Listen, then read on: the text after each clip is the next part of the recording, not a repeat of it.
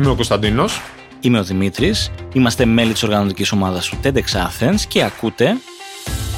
The Tap, a TEDx Athens podcast. Λοιπόν, είμαστε, είμαστε εδώ σήμερα με δύο νέους ανθρώπους οι οποίοι μπορεί να τους έχετε ε, δει στο YouTube, μπορεί να τους έχετε ακούσει σε κάποιο άλλο podcast, μπορεί να τους έχετε δει σε κάποιο κοινωνικό δίκτυο, μπορεί να διαβάζετε τα βιβλία τους ε, τώρα τελευταία. Είναι δύο παιδιά, είναι ο Χρήστος Τσούνης και η Ιωάννα Φωτοπούλου, η Ιωάννα Φωτοπούλου και ο Χρήστος Τσούνης ε, από τους Financial Greeks μαζί μας. Παιδιά καλησπέρα, ευχαριστούμε πάρα πολύ που είστε μαζί μας σήμερα. Καλησπέρα Δημήτρη. Γεια σας παιδιά, ευχαριστούμε πάρα πολύ για την πρόσκληση στο The Tap. Και γιατί θα μιλήσουμε, θα μιλήσουμε για οικονομικά, για προσωπικά οικονομικά, επενδύσεις και όλο αυτό το οποίο έχετε δημιουργήσει και τρέχετε τον τελευταίο 1,5 χρόνο, σωστά, πλέον, ε, Χρήστο και Ιωάννα, μέσα από τους Financial Europeans και όλο αυτό το initiative το οποίο έχετε, έχετε ξεκινήσει από το 2021. Να ξεκινήσουμε λίγο με, το, με τα βασικά. Ε, να πούμε λίγο και να γνωριστούμε ποιοι είστε, γιατί έχετε και αρκετές ταυτότητες και λίγο πολύ πώς αποφασίσατε να μπείτε στο συγκεκριμένο χώρο, δηλαδή στο κομμάτι του το personal finance και όλο αυτού του, ε, του χώρου που αντιπροσωπεύει το συγκεκριμένο ε, area στην, στην, στη χώρα μας και εκτός. Γενικότερα, χωρίς να κουράσουμε και πάρα πολύ τον κόσμο, να σταθούμε λίγο στα πράγματα τα οποία είναι και πιο κοντά σε αυτό που κάνουμε. Ε, γενικότερα ασχολούμαι με, τη, με τα προσωπικά οικονομικά και την επιχειρηματικότητα περισσότερο ε, σε όλη την ενήλικη ζωή μου πρακτικά και ήταν ένα, ένα κομμάτι πληροφορίας το οποίο ήθελα να μοιραστώ με όσο το δυνατόν περισσότερο κόσμο. Ήθελα να το κάνω πάρα πολλά χρόνια. Το, το, το 2017 έγινε η πρώτη εσωτερική προσπάθεια, δεν βγήκε κάτι δημόσια δηλαδή, αλλά υπάρχουν κάποια βίντεο που μιλάω για οικονομικά το 2017. Τα έχω κρατήσει, ίσως κάποια μέρα ε, τα δημοσιεύσω. Ε, Παρ' όλα αυτά, ξέρεις πώς πάνε αυτά, οι δουλειές, το τρέξιμο, η καθημερινότητα δεν άφηναν τελικά να κάνω το βήμα ε, και να ασχοληθώ σοβαρά με αυτό, γιατί όταν κάνω κάτι θέλω να ασχολούμαι σοβαρά. Μέχρι που ήρθε η, η κρίση, το, το, τα lockdowns και κλειστήκαμε όλοι μέσα στα σπίτια μας. Οπότε εκεί πέρα για λίγο βρήκα χρόνο, έκανα το πρώτο βίντεο και είπα απλά βγάλω το έξω να μιλήσει με κόσμο και μετά απλά δεν σταμάτησα. Η, η λογική εδώ πέρα, Χρήστο, είναι ότι εσύ ξεκινώντας σκεφτόσουν ότι έχω μάθει κάποια πράγματα εγώ και θέλω να τα μοιραστώ και με άλλο κόσμο. Ε, έχω, έχω χρόνο πολύ και θέλω να κάνω κάτι το οποίο απλά μου αρέσει και δεν το βλέπω απαραίτητα επαγγελματικά. Δηλαδή, ποιο από τα δύο ήταν πιο, πιο κοντά στη, στην πραγματικότητα σου. Γενικά κάνω ελάχιστα πράγματα όχι επαγγελματικά. Για να ακρίβει, δεν κάνω τίποτα που δεν κάνω επαγγελματικά αυτό το διάστημα και τα τελευταία 14 χρόνια. Ε, Οπότε από την πρώτη στιγμή που είπα ότι θέλω να το κάνω αυτό, εννοούσα ότι θέλω να το κάνω επαγγελματικά. Τώρα, ο τρόπος που προέκυψε ήταν γιατί πραγματικά ήταν τόσο ενδιαφέρον αυτό το πράγμα ε, και έβλεπα τόσο κόσμο να μπορεί να στρώσει τη ζωή του, να την βελτιώσει με πέντε πολύ απλά βήματα, τέσσερα για την ακρίβεια που λέμε και στο βιβλίο, ε, και όμως δεν έκανε κανένας τίποτα. Και βλέπεις, έβλεπα τόσο κόσμο να παίρνει λάθος αποφάσεις ξανά και ξανά για τα οικονομικά του. Που τα οικονομικά λέμε οικονομικά και ο κόσμος νομίζει ότι μιλάμε για τίποτα σοβαρές επενδύσεις ε, σαν το Warren Buffett. Όχι. Το να βάλεις σε τάξη τα προσωπικά σου οικονομικά, τα δάνειά σου, το μισθό σου, τα έξοδά σου, αυτά είναι που αλλάζουν τη ζωή μας. Οπότε έβλεπα πάρα πολύ κόσμο να το διαχειρίζεται λάθος. Μου φαινόταν κάποιες ενέργειες αυτονόητες προς την διόρθωση αυτού του λάθους. Και έτσι κάποια στιγμή απλά είπα θα μιλήσω γι' αυτό και έδειξε να ενδιαφέρει τον κόσμο, οπότε το συνέχισα δυναμικά. Και Ιωάννα, εσύ και εσύ είχες τη δική σου έτσι, ανεξάρτητη επιχειρηματική οντότητα. Νομίζω είσαι από τους πρώτους ανθρώπους οι οποίοι ήταν και πολύ, έτσι, είχαν πολύ ισχυρή δημόσια παρουσία γενικά σε σχέση με το χώρο της γενικής επιχειρηματικότητας και πόσο δεν έχει αναπτυχθεί στη χώρα μας αυτό και πολλά χρόνια. Οπότε, πώς μπαίνεις, σε, σε όλη αυτήν την εικόνα; Πώς γνωρίζεσαι με τον Χρυσό, γνωρίζεστε ήδη, σας φέρνει κοντά αυτό το project, πώς ήρθατε κοντά; Σωστά. Λοιπόν, εγώ είμαι μηχανικός στο πρώτο μου πτυχίο και μετά έκανα ένα μεταπτυχιακό στα οικονομικά γιατί από πάντα ήξερα ότι τα αγαπάω. Εγώ είμαι nerd και σε αντίθεση με τον Χρήστο εγώ κάνω πολλά πράγματα τα οποία δεν έχουν να κάνουν με τη δουλειά μου παίζω κιθάρα, μαθαίνω skateboard, παίζω D&D. Γενικότερα, ό,τι καινούριο πράγμα θεωρείς ότι έτσι μου ιντριγκάρει το μυαλό, το κάνω και το δοκιμάζω. Αυτό όμως το οποίο ήμουν πάντα consistent και έκανα ένα πράγμα ήταν η γυναική επιχειρηματικότητα.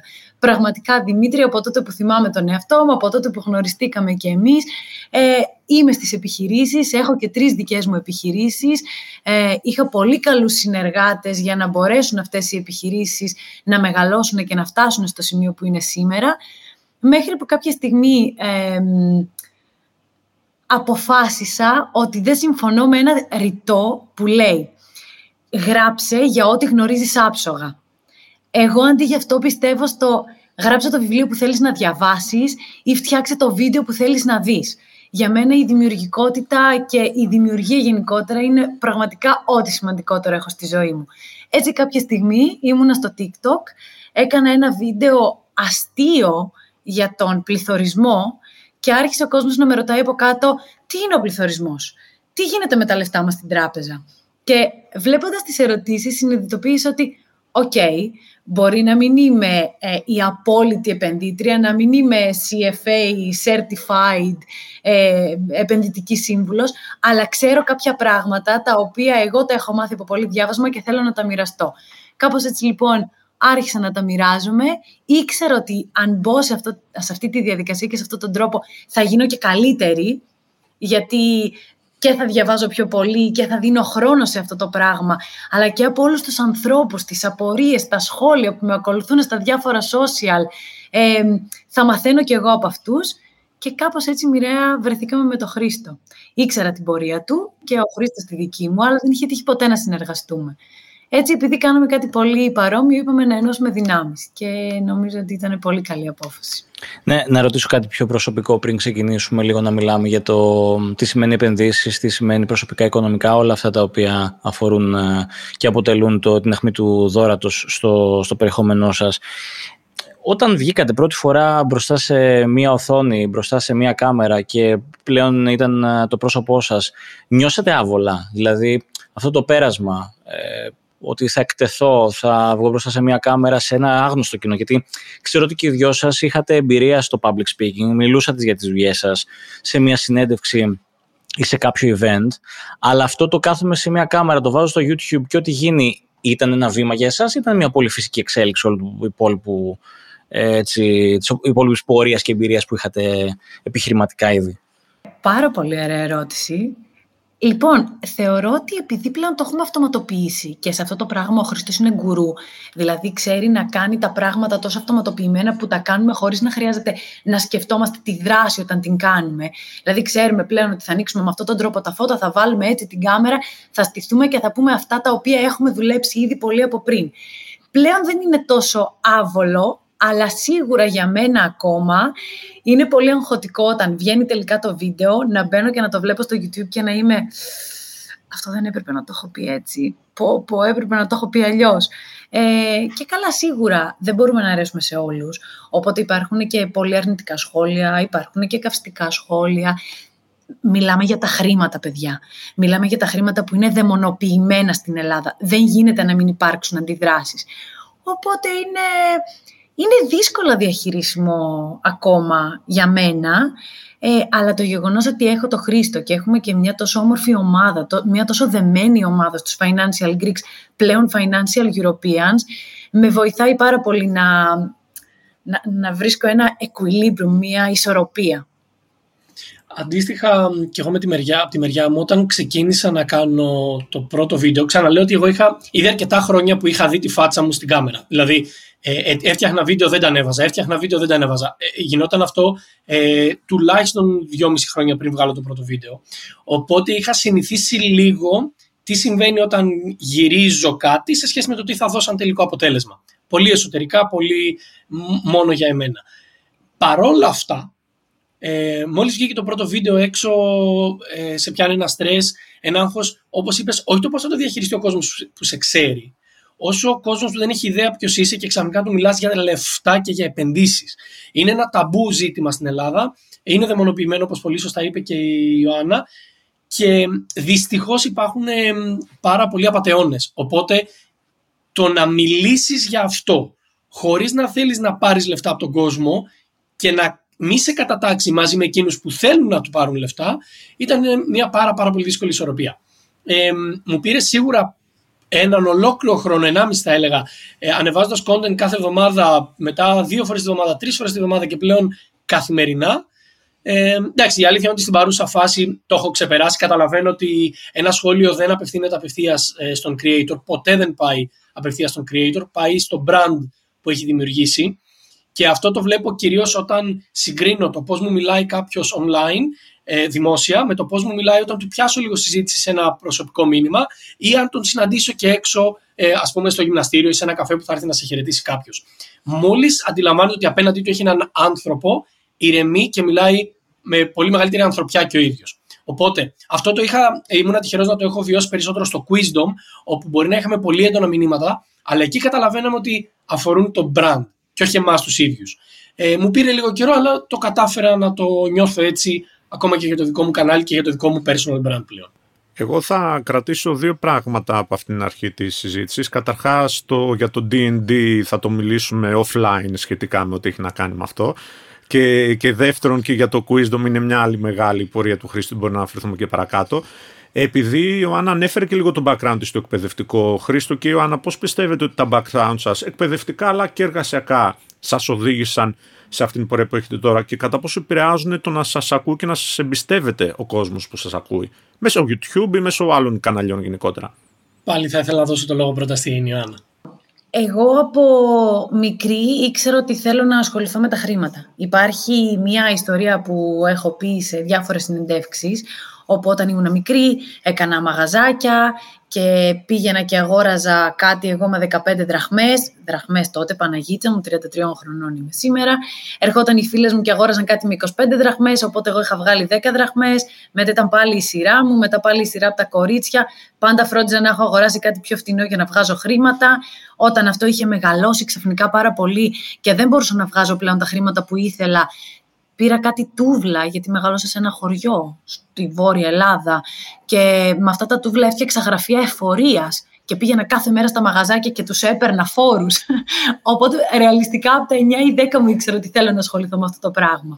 Ε, το εκπαιδευτικό σύστημα στην Ελλάδα σαφώς δεν με βοήθησε πολύ γιατί δεν υπήρξε κάποιος σχολικός επαγγελματικός προσανατολισμός. Εγώ ήμουνα και φυτό από πάντα, ήμουνα νέρντουλας, διάβαζα πάρα πολύ, γιατί μ' άρεσε να διαβάζω. Ακόμα μου αρέσει, τρελαίνομαι να διαβάζω ό,τι πέσει στα χέρια μου. Ε, οπότε έγραψα πάρα πολύ καλά στις Πανελλήνιες, πέρασα στο Πολυτεχνείο και το πρώτο εξάμεινο συνειδητοποίησα ότι δεν μου αρέσει καθόλου που βρίσκομαι εδώ δεν έχω ιδέα τι κάνω ε, και κοίτα όλους αυτούς τους συμφοιτητές μου και τις συμφοιτητριές μου που τρελαίνονται ε, και μαθαίνουν και εγώ είμαι «Α, OK». Okay. Βέβαια, να πω ότι το Πολυτεχνείο μου έμαθε τετράγωνο τρόπο σκέψης. Οι καθηγητές μου με βοήθησαν πάρα πολύ στο να δομώ το μυαλό μου, να δομώ ε, ένα, ένα project, ε, project management. Μου το έμαθε πάρα πολύ αυτό το Πολυτεχνείο και είμαι πολύ τυχερή. Ε, και μετά φυσικά στο μεταπτυχιακό έκανα αυτό που αγαπούσα. Αλλά ακόμα και τα οικονομικά που έκανα στο μεταπτυχιακό ήταν κάτι πολύ θεωρητικό. Οπότε απλά έψαξα και παραπάνω μόνη μου. Οπότε δεν θεωρώ ότι ένα πτυχίο ε, σε κάνει αυτό που είσαι. Ε, και στην επιχειρηματικότητά μου ε, κάναμε social media και κάναμε διαφήμιση και κάναμε copywriting. Είναι ένα πράγμα η, το σχολείο και είναι ένα πράγμα το σχολείο και είναι ένα άλλο πράγμα η εκπαίδευση. Θεωρώ πάρα πολύ, ε, πολύ μεγάλη αλήθεια δική μου αυτό, ειδικά στην εποχή του ίντερνετ, που μπορείς να μάθεις τα πάντα και έχουμε τόση γνώση που μας παρέχεται δωρεάν, οπότε ναι, δεν υπάρχει δικαιολογία. Χρήστο, ποια είναι η δική σου, ποια είναι τα δικά σου bits and pieces τα οποία από την επαγγελματική, την προηγούμενη επιχειρηματική επαγγελματική σου εμπειρία, από τις σπουδές σου, από το σύνολο της πρώτερης ζωής, σε οδήγησε ή δεν σε οδήγησε στο να ασχοληθείς με το συγκεκριμένο κομμάτι; Ξέρετε γιατί το ρωτάω. Και θέλω να κάνω ένα ε, ελάχιστο σχόλιο για να βάλουμε και ε, ίσως τις βάσεις με, στην συνέχεια της συζήτησης για το, για, την, για το κομμάτι τέλος πάντων της αντίληψης του τι σημαίνει χρήμα νομίζω ότι αν και το κάνετε επιχειρηματικά, υπάρχει ένας ευγενής στόχος εδώ στο project να, να πούμε με απλά λόγια τι σημαίνει χρήμα, τι σημαίνει αποταμίεση, τι σημαίνει ε, ε, επένδυση και υπό μία έννοια, ο τρόπος με τον οποίο σας βλέπω ε, και σας παρακολουθώ κι εγώ, φέρνει, σας φέρνει μπροστά μου σαν ανθρώπους οι οποίοι σαν να θέλουν να δώσουν κάτι από τη γνώση τους και πίσω. Ανεξάρτητα με το όποιο οικονομικό έτσι, ε, όφελος μπορεί να έχετε επιχειρηματικά. Άνοιξες δύο, δύο κεφάλαια, θα έλεγα ταυτόχρονα. Πρώτον, ε, η αλήθεια είναι ότι η δική μου μπορεί ήταν λίγο πιο μονοδιάστατη, θα έλεγα. Όπως είπα από την αρχή, ήταν ξεκάθαρο ε, για εμένα το τι θέλω να κάνω. Βασικά ήθελα να κάνω πάρα πολλά πράγματα, αλλά ήξερα ότι το νούμερο ένα είναι ήθελα να κάνω δικές μου επιχειρήσεις και όταν το λες αυτό στα 15 και στα 16 ακούγεται πάρα πολύ περίεργο. Ε, ήμουν τυχερό να έχω ε, καλό επαγγελματικό σύμβουλο, ε, σχολικό επαγγελματικό σύμβουλο ενώ εκτός σχολείου στο φροντιστήριο. Ε, ήταν πολύ ξεκάθαρο για μένα το πού περνάω, τι είναι η δίκη τεχνολογίας που πέρασα στην Άουσα. Πήγα πάρα πολύ συνειδητά στο συγκεκριμένο πανεπιστήμιο και ήμουν τυχερό να είναι ένα πανεπιστήμιο το οποίο λειτουργούσε με ευρωπαϊκά κονδύλια σαν πρότυπο. Ήταν έξω από το ΠΑΜΑΚ στην Άουσα. Ε, είχαμε εξαιρετικούς καθηγητές, εξαιρετικές διαδικασίες. Εγώ δεν έζησα ούτε μία, μία μέρα κατάληψης όπως την ζήσαν οι περισσότεροι. Ήμασταν ξέρω, 50 άνθρωποι όλοι μαζί που απλά λέγαμε τα Χριστούγεννα δύο μέρες πριν ότι κλείνουμε τη σχολή. That's it. Ε, είχαμε πολύ, δηλαδή εγώ πέρασα πολύ ώρες ώρες στη βιβλιοθήκη και με καθηγητές και μόνος μου και με συμφοιτητές οπότε εξελίχθηκε πάρα πολύ ομαλά. Ε, όσο λοιπόν έκανα αυτό και ασχολούμαι με διοίκηση τεχνολογίας, έμαθα πάρα πολλά πράγματα για την τεχνολογία και κατευθείαν μπόρεσα να το εξερευνήσω και προσωπικά ε, επαγγελματικά ενώντας, να, να ξεκινήσω τα πρώτα μου βήματα στον χώρο της επιχειρηματικότητας. Άρα γεφυρώθηκε πάρα πάρα πολύ γρήγορα και εύκολα. Ε, δεν υπήρξε δηλαδή κάποιο μπλοκ ανάμεσα του τώρα σταματάει η ακαδημαϊκή μου πορεία και τώρα ξεκινάει η επαγγελματική μου πορεία. Ήταν, ήρθε πολύ ε, ομαλά αυτό το transition. Αμέσως μετά έφυγα κιόλας για, για το μεταπτυχιακό μου στην Αγγλία καινοτομική επιχειρηματικότητα, full επιχειρηματικότητα, ενώ ήδη είχα δύο εταιρείες. Για να ακρίβεια, είχα ανοίξει μία, έκλεινε μία και άνοιγε η επόμενη. Δηλαδή, ε, μπόρεσα να εξασκήσω στην πράξη όλα αυτά που έβλεπα ακαδημαϊκά. Ε, οπότε, αυτό με βοήθησε πάρα πολύ ε, στο να επιταχύνει πράγματα επαγγελματικά αμέσως μετά, γιατί φαντάσου ήμουν 25-26 και είχα κάνει κύκλο από δύο εταιρείες. Άνοιγμα, κλείσιμο, κερδοφορία, όλο. Ε, τώρα για το δεύτερο σκέλος της ερώτησης του ότι αυτό που κάνουμε έχει και κοινωνικό αντίκτυπο, ναι και ξεκάθαρα το έχει.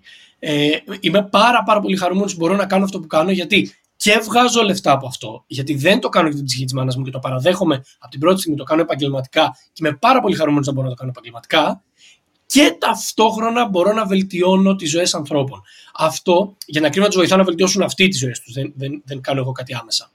Ε, αυτό είναι μια επιπλέον κινητήριος δύναμη για να κάνουμε αυτό που κάνουμε, για να κάνω αυτό που κάνω τουλάχιστον. Ε, και δεν το είχα ξαναζήσει μέχρι τώρα. Ω ένα βαθμό μπορώ να πω ότι το είχα ξαναζήσει μέσα από agency του βοηθούσα άλλους επιχειρηματίες να στείλουν το e-shop τους, πηγαίναν αυτοί καλά, άρα έπαιρνα κι εγώ. Αλλά το κοινωνικό αντίκτυπο που έχει τώρα ε, αυτό που κάνουν οι Financial Europeans είναι η πρώτη φορά που το ζω και είμαι πάρα, πάρα πολύ τυχερός και ευγνώμων.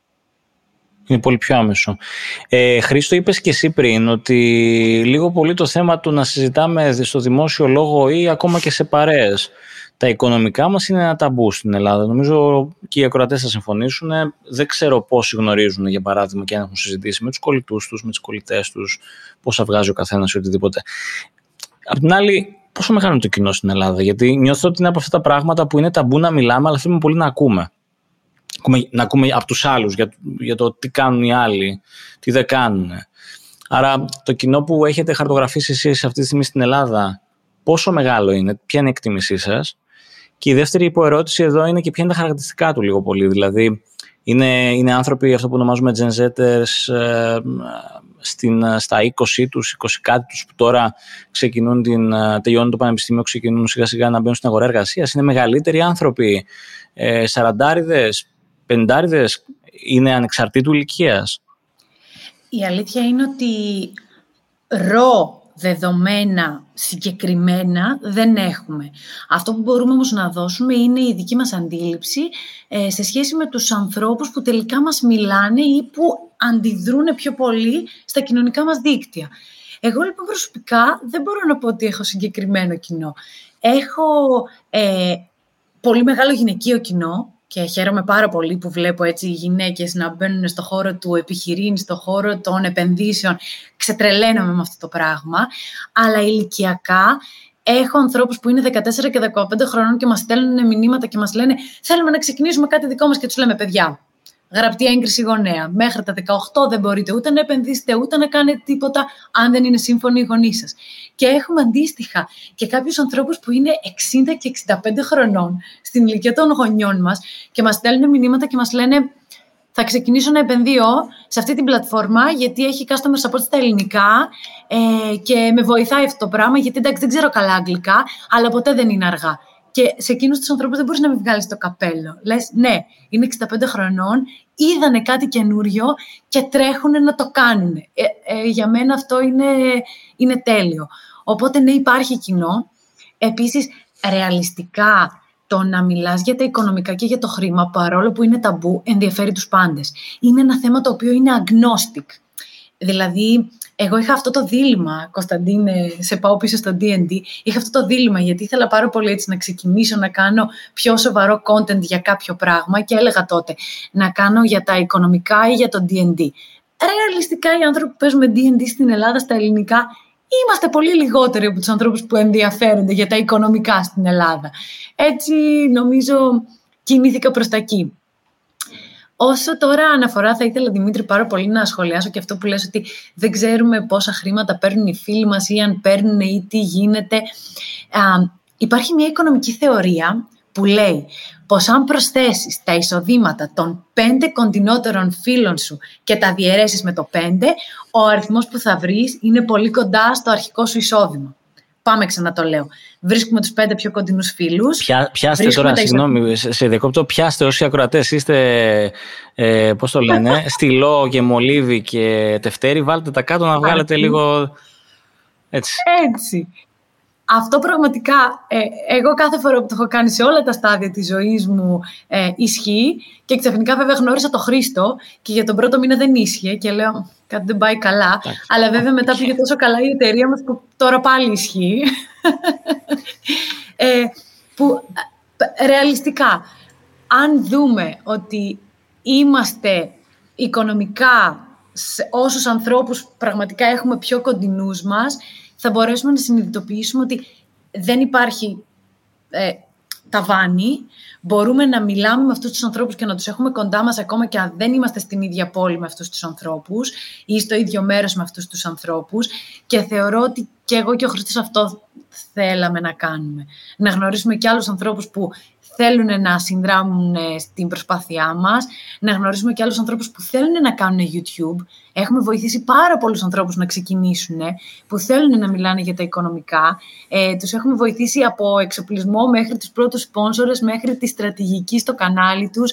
Ε, για μας αυτό είναι, η δημιουργία μιας κοινότητας.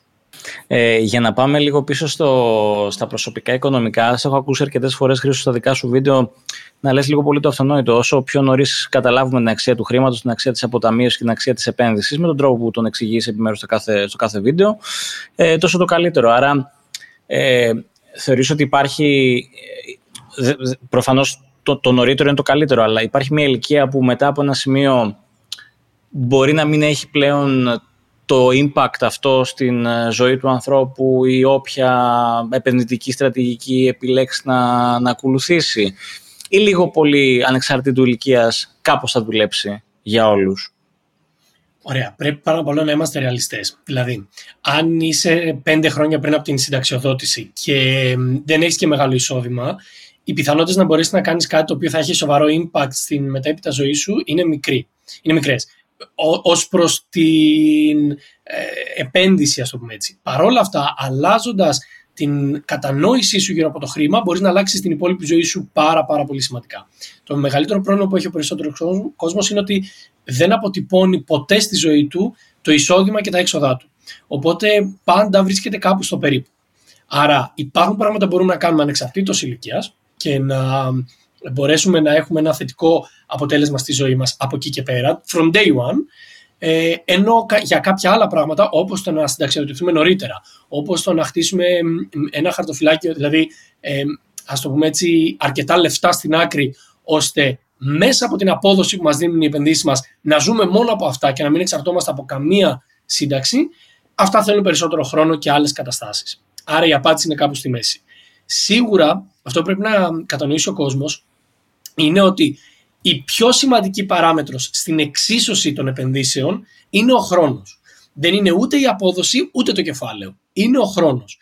Άρα τι θέλω να πω; Είναι προτιμότερο να βάλουμε 50.000 ευρώ σήμερα και να τα αφήσουμε για 20 χρόνια με έναν ανατοκισμό του 8, 9, 10% που είναι ένας μέσος όρος που μπορούμε να φέρουμε σε σχέση με το να βάλουμε 500.000 τρία χρόνια πριν τη συναξιοδότησή μας. Ε, δηλαδή, στην πρώτη περίπτωση έχουμε βάλει 50.000 και φτιάξαμε όλη μας τη ζωή από εκεί και πέρα. Στην άλλη περίπτωση βάλαμε 500.000 που κάπως τα μαζέψαμε και αυτά. Ήταν δύσκολο, αλλά επειδή το κάναμε πολύ αργότερα στη ζωή μας, το τελικό όφελος ήταν πολύ, πολύ, πολύ μικρότερο. Ε, άρα, μην σκέφτεται ο κόσμος ότι χρειάζεται να βγάζει πολλά για να μπορέσει να αποταμιεύσει και να επενδύσει. Αυτό που πρέπει να καταλάβει είναι ότι όσο πιο νωρίς το κάνει, τόσο καλύτερα. Και το όσο πιο νωρίς είναι σήμερα που μας ακούει. Δηλαδή, υπάρχει και μια κινέζικη παροιμία. Η καλύτερη στιγμή για να φτέψει ένα δέντρο είναι 20 χρόνια πριν. Η δεύτερη καλύτερη είναι τώρα. Και επίσης, εγώ θα ήθελα, Δημήτρη, εδώ να προσθέσω το εξής. Είναι πολύ σημαντικό να πούμε ότι δεν επενδύουν οι άνθρωποι που βγάζουν ένα και δύο εκατομμύρια το χρόνο. Πρέπει να χτίσουμε την επενδυτική κουλτούρα και να καταλάβουμε ότι μπορούμε σήμερα να αρχίσουμε να επενδύουμε και τα 10 ή 20 ευρώ μας. Δεν πρέπει γενικότερα ε, να, να πιστεύουμε ότι πρέπει πρώτα να μαζέψουμε 5.000 ευρώ και μετά να αρχίσουμε να επενδύουμε. Ή να μαζέψουμε 10.000 ευρώ στην τράπεζα και μετά τα επόμενα 2 ή 3 χιλιάρικα να τα μαζέψουμε πρώτα και μετά να πάμε να τα επενδύσουμε. Όχι, δεν πρέπει να... να Κα, καθυ, κα, καθυστερού, εγώ όσο το καταλαβαίνω είναι καθυστερούμε την επένδυση μέχρι το σημείο που νιώθουμε εμείς ότι βγάζει νόημα, έχει, έχει αξία. Ε, εγώ, εγώ καταλαβαίνω ότι πιο πολύ εννοείται εδώ συνήθειες. Συνήθειες. Συνήθεια είναι μια συνήθεια στο να προσέχω και να παρακολουθώ τα, ε, τα έξοδά μου. Μια δεύτερη συνήθεια να ε, πηγαίνω κάθε πρώτη του μήνα και ένα ποσό από 5 ευρώ, από 10 ευρώ, από 50 ευρώ ε, να το καταθέτω σε κάτι το οποίο έχω επιλέξει να στηρίζω και να κοιτώ και να παρακολουθώ και να επενδύω. Υ, υπό την έννοια μάλλον καταλαβαίνω ότι όταν μέσα στα χρόνια εξελιχθεί και η ίδια η οικονομική δυνατότητα του ανθρώπου, η συνήθεια αυτή θα μείνει, η οικονομική δυνατότητα θα αυξηθεί. Άρα αυτά τα 5 ευρώ μπορούν να γίνουν 50, 500 ε, ή πολύ παραπάνω σε, σε μηνιαία βάση. Συνήθειες κοιτάτε να χτίσετε εδώ; Ναι, είναι οι συνήθειες, αλλά ακόμα και σε αυτές τις συνήθειες, Δημήτρη, είναι αυτό που έλεγα πριν. Δεν πρέπει να υποτιμούμε την μεγάλη, την πολύ μεγάλη σημασία των μικρών πράξεων. Τα 5 ευρώ ναι, ναι, ναι. σήμερα μπορούν σε 10 χρόνια να αλλάξουν τη ζωή μας. Δεν χρειάζεται να επενδύσουμε 500 ή 1000 για να αρχίσουμε να πηγαίνουμε στον δρόμο προς την οικονομική ανεξαρτησία. Υπάρχουν και βίντεο και στο δικό μου το κανάλι και στο κανάλι του Χρήστο στο YouTube ε, που λέει πώς να ξεκινήσετε επενδύσεις με 10 ευρώ. Είναι, είναι πάρα πολύ αστείο, αλλά είναι τόσο μεγάλη πραγματικότητα. αυτό είναι η επενδυτική κουλτούρα. Να ξέρουμε ότι ακόμα και τα 10 ευρώ επενδεδημένα είναι 10 ευρώ που κερδίζουμε χρόνο στη ζωή μας. Γιατί αυτό είναι τελικά το χρήμα, χρόνος. Χρόνος να κάνουμε άλλα πράγματα, χρόνος να περάσουμε με την οικογένειά μας, χρόνος να μην δουλεύουμε αν δεν θέλουμε. Χρόνος που είναι ελεύθερος να επιλέξουμε. Δηλαδή κερδίζουμε την, την ελευθερία της επιλογής ακόμα και αν επιλέξουμε να δουλεύουμε, είναι σημαντικό στην ψυχολογία μας να ξέρουμε ότι το έχουμε επιλέξει αυτό και όχι πρέπει να δουλέψουμε γιατί θα έρθει το τέλος του μήνα και πρέπει να πληρώσουμε λογαριασμούς και ενίκιο. Θα, θα συνοψίσω λίγο κάτι που είπε πάρα πολύ καλά ο Δημήτρης και θεωρώ ότι είναι πάρα πολύ σημαντικό να μείνει στους ακροατές. Το να φτιάξουμε σήμερα τις σωστές διαδικασίες και προσέγγιση απέναντι στο χρήμα, ασχέτως πόσα χρήματα βγάζουμε, είναι αυτό που κάνει όλη την διαφορά μία καλή συνήθεια που την κάνουμε τακτικά για το υπόλοιπο της ζωής μας, όποτε και αν είναι αυτό, όποτε, σε όποια φάση και αν ακούτε αυτό το podcast, μπορεί και θα αλλάξει τη ζωή σας. η, η, η κατεύθυνση που αξίζει να κοιτάξουμε είναι απλά βήματα που μπορούμε να τα εφαρμόσουμε από σήμερα, όπως το να καταγράψουμε τι ξοδεύουμε ακριβώς και να ξέρουμε πού πάει, να μπορέσουμε να δούμε τι χρέη έχουμε. Υπάρχει κόσμος που δεν ξέρει ακριβώς τι χρέη έχει. Πληρώνει απλά δόσεις δεξιά-αριστερά, χωρίς να το ξέρει. Ε, και μετά να ξεκινήσουμε λίγο να επενδύσουμε, να βάλουμε τα χρήματά μας δηλαδή να παράγουν τόκους αντί να πληρώνουν τόκους. Επειδή μιλήσαμε για συνήθειες, για κουλτούρα, εγώ θα πάω ένα βήμα πίσω αλλά και ένα βήμα μπροστά. Ε, τι ρόλο θα έπρεπε να παίζει στην εκπαίδευση, στη δευτεροβάθμια εκπαίδευση, δηλαδή στα, στα νέα παιδιά, για να καταλάβουν τι θα πει οικονομική επένδυση; Γιατί εμείς είμαστε μια γενιά που όταν ακούγαμε για επένδυση, το μυαλό ήταν μετοχέ, χρηματιστήριο του καθεξής. Πρέπει να έχω βγάλει ένα μεγάλο χρηματικό ποσό να μπορώ να επενδύσω. Και δεύτερον, λίγο από αυτά που είπατε, καταλαβαίνουμε ότι και αυτή είναι περίπου η στόχη σας σε αυτό που κάνετε. Είναι αυτή και είναι και ποια άλλη επίσης είναι οι στόχοι που έχετε βάλει μέσα από αυτήν την προσπάθεια που κάνετε. Εγώ θα σχολιάσω ότι με αυτή την ερώτηση φανερώνει και την ηλικία του Κωνσταντίνος. Έτσι είναι η χρυσή γενιά του χρηματιστηρίου, το 99 κτλ. Ξέρετε, παρακαλώ. Από ιστορίες που ακούω, από, δεν, από δεν τα βιβλία. Από τα βιβλία. Χρήστο Ιωάννα. Ε, ωραία. Ε, ίσως έχω λίγο διαφορετική προσέγγιση σε σχέση με την Ιωάννα, γιατί εγώ δεν θεωρώ ότι οι επενδύσεις θα έπρεπε να διδάσκονται στο σχολείο. Οι επενδύσεις είναι όντως μια επιλογή που μπορεί να κάνει ένας άνθρωπος αργότερα στην πορεία του.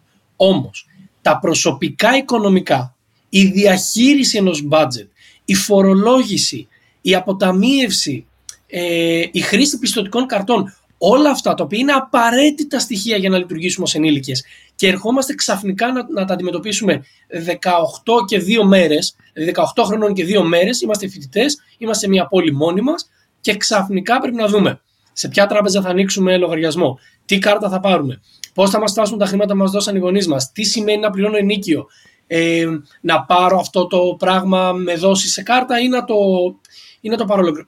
Αυτά πρέπει να λύσει το σχολείο. Μέχρι εκεί πρέπει να φτάνει το σχολείο. Να μας δημιουργεί μια χρηματοοικονομική κουλτούρα και να καταλάβουμε ότι κάθε τι που αγοράζουμε και έχει το κόστος της αγοράς, κάνει 10 ευρώ, πληρώνουμε 10 ευρώ, αλλά έχει και κόστος ευκαιρίας. Αν αυτά τα 10 ευρώ τα είχα κάνει κάτι άλλο, μπορεί και να μου έφεραν χρήματα πίσω. Το να μπούμε τώρα σε επίπεδο επένδυσης, όχι, εντάξει, δεν θα έλεγα ότι αυτό χρειάζεται να καλύπτεται στο σχολικό πλαίσιο. Σίγουρα μια συζήτηση καλό θα ήταν να μπορεί να γίνει, αλλά ίσως είναι λίγο τραβηγμένο. Απ' την άλλη, δεν μπορεί ο κόσμος να μην ξέρει να γίνεται 18 και να μην ξέρει τι είναι ο πληθωρισμός. Είναι μια πολύ βασική έννοια που επηρεάζει τη ζωή του την άλλη μέρα. Τι είναι το επιτόκιο. Το ίδιο. Θα κληθεί να υπογράψει δάνειο και δεν ξέρει. Οπότε, ναι, θα έλεγα όσο εκεί πρέπει να φτάνει η υποχρεωτική παιδεία και εκπαίδευση καλύτερα και μετά είναι στο χέρι του καθενός πόσο παραπάνω θέλει να ασχοληθεί. Ιωάννα, πόσο διαφορετική είναι η δική σου άποψη στο θέμα; Δεν είναι πολύ διαφορετική η δική μου άποψη, απλά εγώ θεωρώ ότι το σχολείο θέλω για μένα να έχει ένα και μόνο ένα χρέος. Να μας δίνει προσλαμβάνουσες. Γενικότερα εγώ το θέμα της εκπαίδευσης το έχω πολύ πιο ρηξικέλευτο στο μυαλό μου. Ε, να κάνουμε ασκήσεις, ε, να έχουμε βιωματικά πράγματα και να μας δίνει τροφή για σκέψη. Να καλλιεργεί δηλαδή την κριτική μας σκέψη. Ναι, εννοείται ότι πρέπει να μας μάθει τι είναι ο πληθωρισμός, αλλά δεν γίνεται να φεύγω από το σχολείο και να μην γνωρίζω τουλάχιστον ότι υπάρχει ένας χώρος που λέγεται επενδύσεις. Ότι υπάρχει ένας χώρος που λέγεται επιχειρηματικότητα. Θεωρώ δηλαδή ότι το σχολείο πρέπει να μας δίνει τα πρώτα βήματα, όντως μετά όπως είπε ο Χρήστος, για να ψάξουμε εμείς το επόμενο. Αλλά το σχολείο πρέπει να μας δίνει πολλές διαφορετικές κατευθύνσεις για να μπορούμε να επιλέξουμε. Είναι σαν να λέμε δεν ξέρω τι είναι αυτό που δεν ξέρω. Αν το σχολείο δεν μου μάθει τι είναι αυτό που δεν ξέρω για να δω αν με ενδιαφέρει να πάω να το ψάξω, πώς θα πάω στα τυφλά; Αυτή είναι η, η μοναδική μου διαφωνία με τον Χρήστο.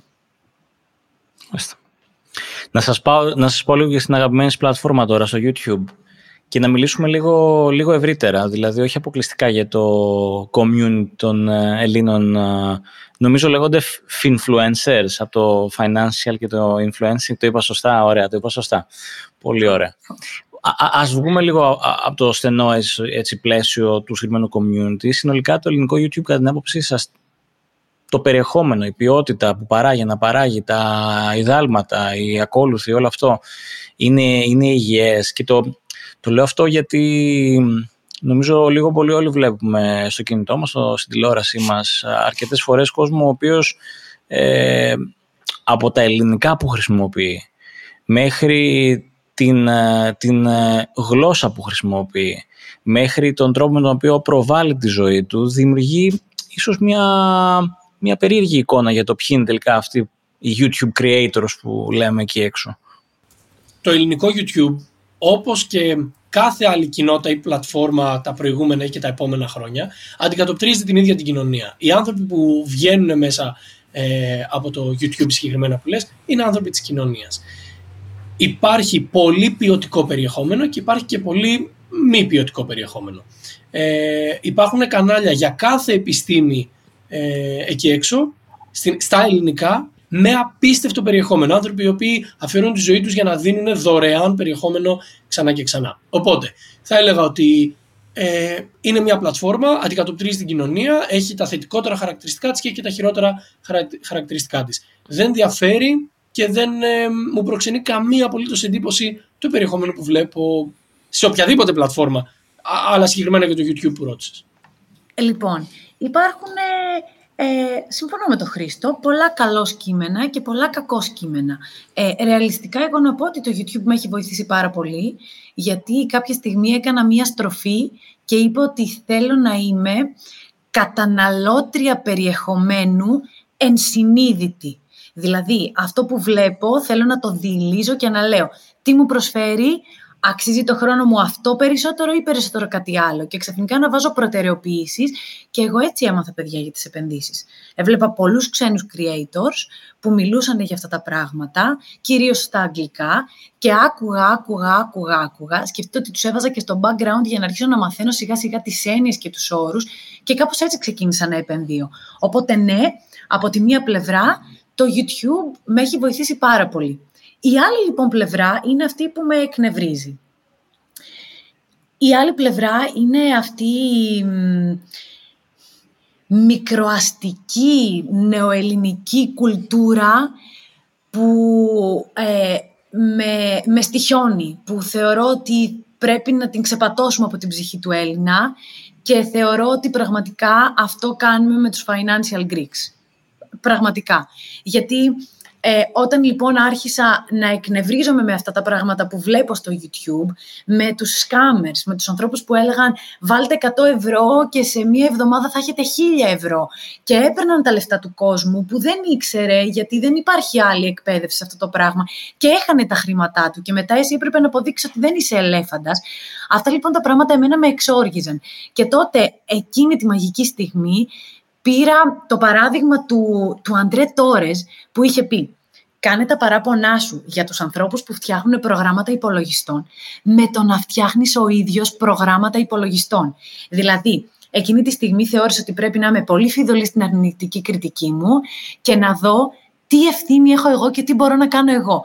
Έτσι ήθελα να πορευτώ. Δηλαδή, να με θυμώνει, να με εξοργίζει, να μας εκνευρίζει ακόμη, αλλά αντί να κρινιάζω, να κάνω κάτι γι' αυτό. Έτσι έφτιαξα το κανάλι και έτσι είχα την τύχη να βρεθώ με τον Χρήστο και να φτιάξουμε τους Financial Greeks. Πριν μιλήσουμε και για το βιβλίο το οποίο αναφέραμε και νωρίτερα, αλλά και για το ρινάκι για μελλοντικά projects που είτε μπορείτε να μας πείτε είτε και δεν μπορείτε να μας πείτε, θα δούμε τι θα εκμεύσουμε. Άρα θα τους ρωτήσουμε ε, χωρίς να μας απαντήσουν. Και αυτό μπορεί να γίνει. Έχουμε δύο standard segments το, που στο The Tap το οποίο ρωτάμε. Και το ένα εξ αυτών είναι τι σημαίνει για σας ο παράγοντας Χ, το X Factor, η μεταβλητή Χ, που τυχαίνει και στα οικονομικά να είναι και πολύ πιο κοντά από ότι κάπου άλλο αυτή η ερώτηση. Θεωρώ ότι η διαφορά μεταξύ του μετρίου και του καλού είναι όντως τεράστια.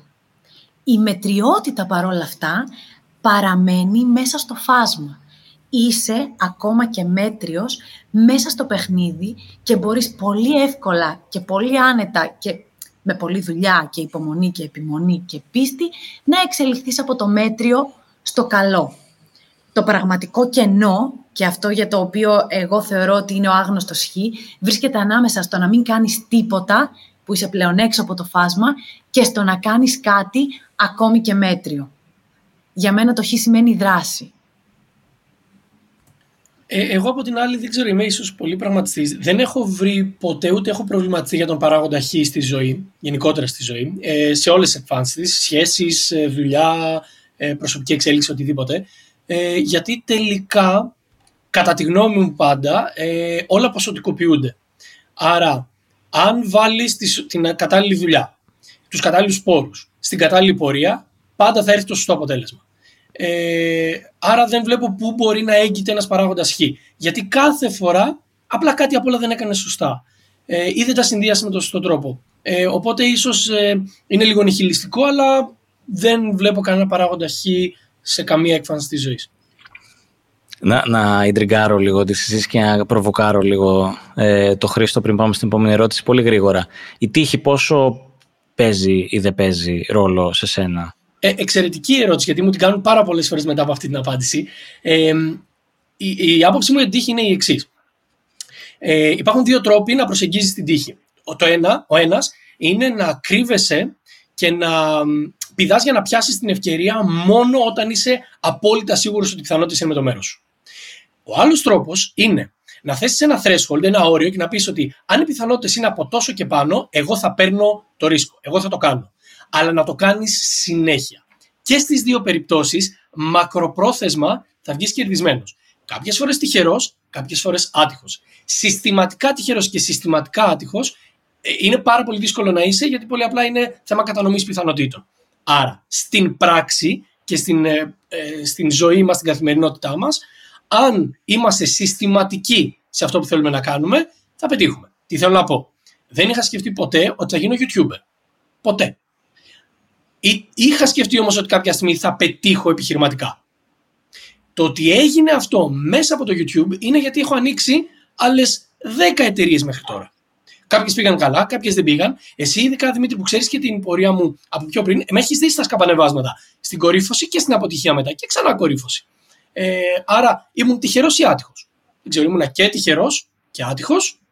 Ε, και αν μπορώ να βάλω έναν παράγοντα λοιπόν τύχης που ποτέ δεν μπορούμε να το διαχειριστούμε, είναι το που γεννιόμαστε. Δηλαδή, είμαι τυχερός να έχω γεννηθεί σε μια δυτικού τύπου κοινωνία ε, λευκός άντρας. Οπότε, υπό αυτήν την έννοια, είχα ένα προβάδισμα κοινωνικό ε, που δεν έχει μια γυναίκα που γεννιέται αυτή τη στιγμή στο Ιράν. Ναι, σίγουρα, πολύ σωστό. Ε, και περνώντας και στην τελευταία ερώτηση, Κωνσταντίνε. Πριν ναι. κάνετε την τελευταία ερώτηση, βλέπετε τι τραβάω καθημερινά; Να τα ακούσει λίγο ο κόσμος, δηλαδή να, να, να καταλάβει τι ηρωίδα είμαι. Κοίτα, ο, ο, ο λόγος που το λέει αυτό είναι γιατί δεν δέχομαι δικαιολογίες. Κατάλαβες; Δηλαδή είμαι σε βάση, αν κάτι δεν πήγε, εμείς δεν το πήγαμε. Δεν έφτιαξε τύχη. Αυτό. Ε, ε, εγώ πάντως παρακολουθώ δύο ανθρώπους, σας, σας ξέρουμε και, και offline και καιρό, οπότε απλά έρχεται να δέσει λίγο το γλυκό εδώ. Παρακολουθώ δύο ανθρώπους οι οποίοι ε, έχουν αρκετά διαφορετική κοσμοθεωρία και τρόπο σκέψη πολλά πράγματα, αλλά είναι συμπληρωματικοί πλήρως. Δηλαδή, ε, η Ιωάννα βάζει περισσότερο συνέστημα και ψυχή, ο Χρήστος περισσότερο ορθολογισμό και διαδικασία και κουτάκι, ξεκουτάκι, οπότε συνδέεται, συνδέεται πολύ και αυτό που λέμε και στα startups για να φέρω και εγώ τη δική μου τέχνη, είναι ότι προφανώς τα συμπληρωματικά προφίλ φέρνουν την επιτυχία. Αν έχεις δύο ανθρώπους οι οποίοι σκέφτονται με πολύ παρόμοιο τρόπο ε, και έχουν πολύ παρόμοιες δεξιότητες, προφανώς δεν φέρνουν την υπεραξία ε, της συμπληρωματικότητας. Και οι ακροατές ε, αυτή τη στιγμή δεν έχουν δει πώς κουνούσαμε το κεφάλι καταφατικά τόση ώρα, γιατί ακριβώς συμφωνούμε απόλυτα με όσα είπες, Δημήτρη. Ε, ωραία, Βέβαια, έχουμε κάτι κοινό, ε. Το, οποίο το είναι; κοινό μας ότι δουλεύουμε 14 ώρες την μέρα ασταμάτητα και αλίπητα, χωρίς δικαιολογίες και τα Σαββατοκύριακα από τότε που είμαστε 19. Οπότε, ναι. Εντάξει, το οποίο εδώ πέρα έχει και ένα ευρύτερο μήνυμα γύρω από την επιχειρηματικότητα. Ναι, δηλαδή, αν μου επιτρέπετε ε, να, να πούμε και αυτό, ότι τις περισσότερες φορές ακούμε για επιτυχίες ανθρώπων οποιοδήποτε επίπεδου και μεγέθους επιτυχίες και λέμε, Α, κοίτα πόσο τυχερός ήταν για να συνδέσουμε και την τελευταία ερώτηση. Ε, και είναι όλη αυτή η δουλειά η οποία είναι 10, 15, 20 χρόνια, είναι Σαββατοκύριακα, είναι απογεύματα, βράδια, είναι πρωινά, είναι λίγος ύπνος, είναι, είναι όλο αυτό το οποίο έχει βάλει από πίσω κάποιος για να εξελιχθεί ε, ο ίδιος και η επιχείρησή του ή οι επιχειρήσεις του μέσα σε αυτό το χρονικό διάστημα. Ε, κύριε Γέρο, εκτός ότι θέλουμε να μας κάνετε και βίντεο, όπως καταλάβετε πλέον, τα podcast του The Tap, στην επόμενη ερώτηση, τι θα λέγατε; Γι' αυτό είναι εδώ η παραγωγή. Κρατάμε τις προτιμήσεις και του κοινού και των καλεσμένων και θα δούμε πώς θα επανέλθουμε. Αλλά όπως ε, κάνουμε σε κάθε επεισόδιο του The Tap, έχουμε μία ερώτηση που γίνεται από κάποιον προηγούμενο καλεσμένο ή καλεσμένη για τον επόμενο καλεσμένο καλεσμένη χωρίς να ξέρει ποιοι είναι αυτοί. Οπότε η ερώτηση προέρχεται από προηγούμενη καλεσμένη μας στο The Tap είναι τι θα θέλατε να κρατήσει το κοινό σε μια ομιλία που θα δώσετε, ας πούμε μια TEDx ομιλία, τι θα θέλατε να κρατήσει το ένα πράγμα το κοινό το οποίο θα το χρησιμοποιήσει και θα αλλάξει τη ζωή του, το οποίο μπορεί λίγο πολύ να το έχετε απαντήσει ήδη μέσα στην πορεία αυτής της συζήτησης βέβαια. Αυτό που πάντα λέω είναι ότι μεγάλωσα σε ένα μικρό χωριό στη Βόρεια Ελλάδα, πήγα σε δημόσιο σχολείο, πήγα σε δημόσιο πανεπιστήμιο, έκανα και το μεταπτυχιακό μου σε δημόσιο πανεπιστήμιο, δεν διαφέρουμε σε τίποτα και πραγματικά όποιος σκέφτεται ότι θέλει να ξεκινήσει κάτι δικό του, μπορεί απλά να το κάνει. Αν το έχω κάνει εγώ, μπορεί να το κάνει οποιοδήποτε. Χρειάζεται λίγο παραπάνω κότσια στην αρχή, γιατί έχεις έτσι τον μπαμπούλα της αποτυχίας που σε αγχώνει, αλλά όταν αυτό το πράγμα το πετάξεις από πάνω σου, ε, δεν υπάρχει τίποτε που να σε σταματάει. Είμαι τρανό παράδειγμα.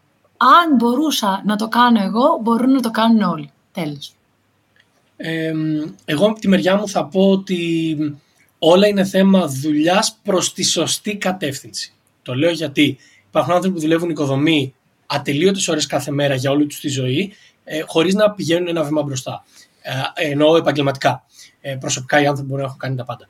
Αν λοιπόν ορίσεις ότι στη ζωή σου θέλεις να εξελιχθείς επαγγελματικά, ο καθένας πρέπει να αποφασίσει προς τα που θέλει να κινηθεί.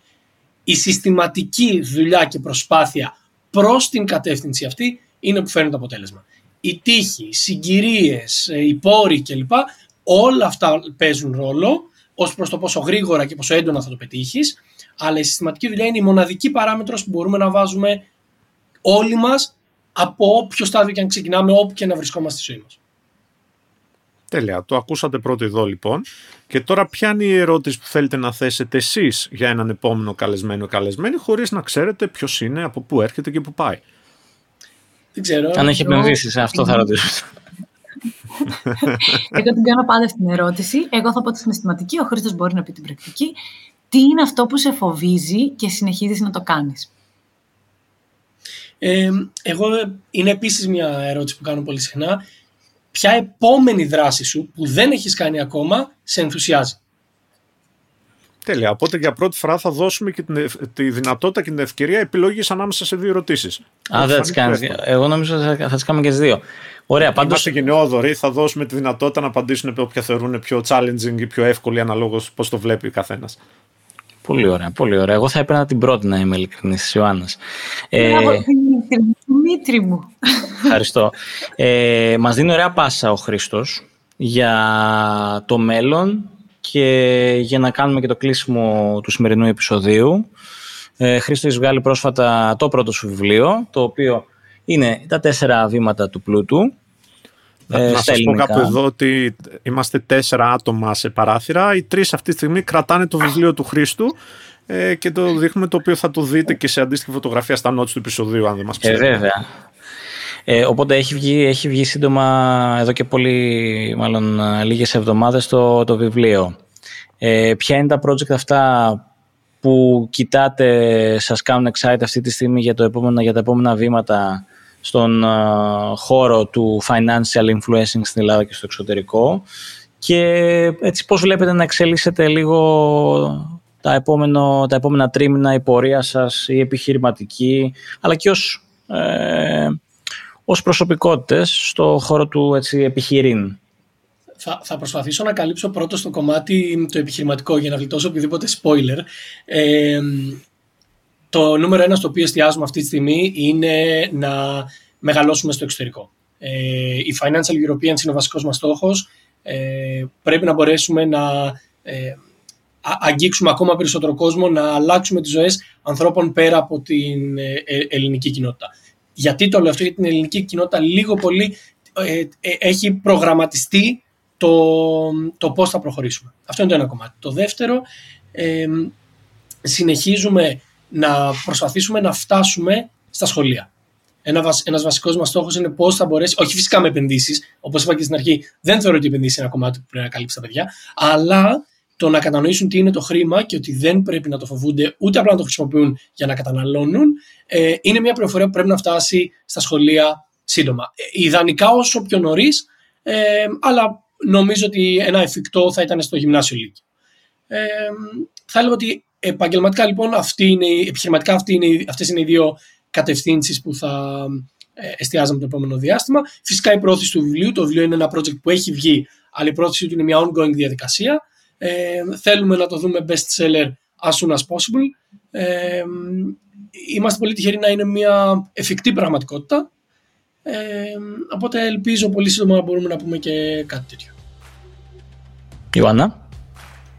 Για να κάνω quote τη Ειρήνη στο Αιγαίο και αυτόν τον ηθοποιό που έλεγε «Πάμε πόλεμο». Εμάς το μότο μας κάθε πρωί που ξυπνάμε είναι «Πάμε Ευρώπη». Αυτό είναι, τίποτα. Ο νους μας ευρωπαϊκά και μόνο το, το επόμενο εξάμεινο με χρόνο θα έλεγα σίγουρα για να εδραιωθούμε τουλάχιστον σε άλλες τρεις μεγάλες ευρωπαϊκές χώρες. The Tap, a TEDx Athens podcast. Created, produced, and hosted by the TEDx Athens team. Sound editing and mixing by Matrix Recording Studio in Athens, Greece.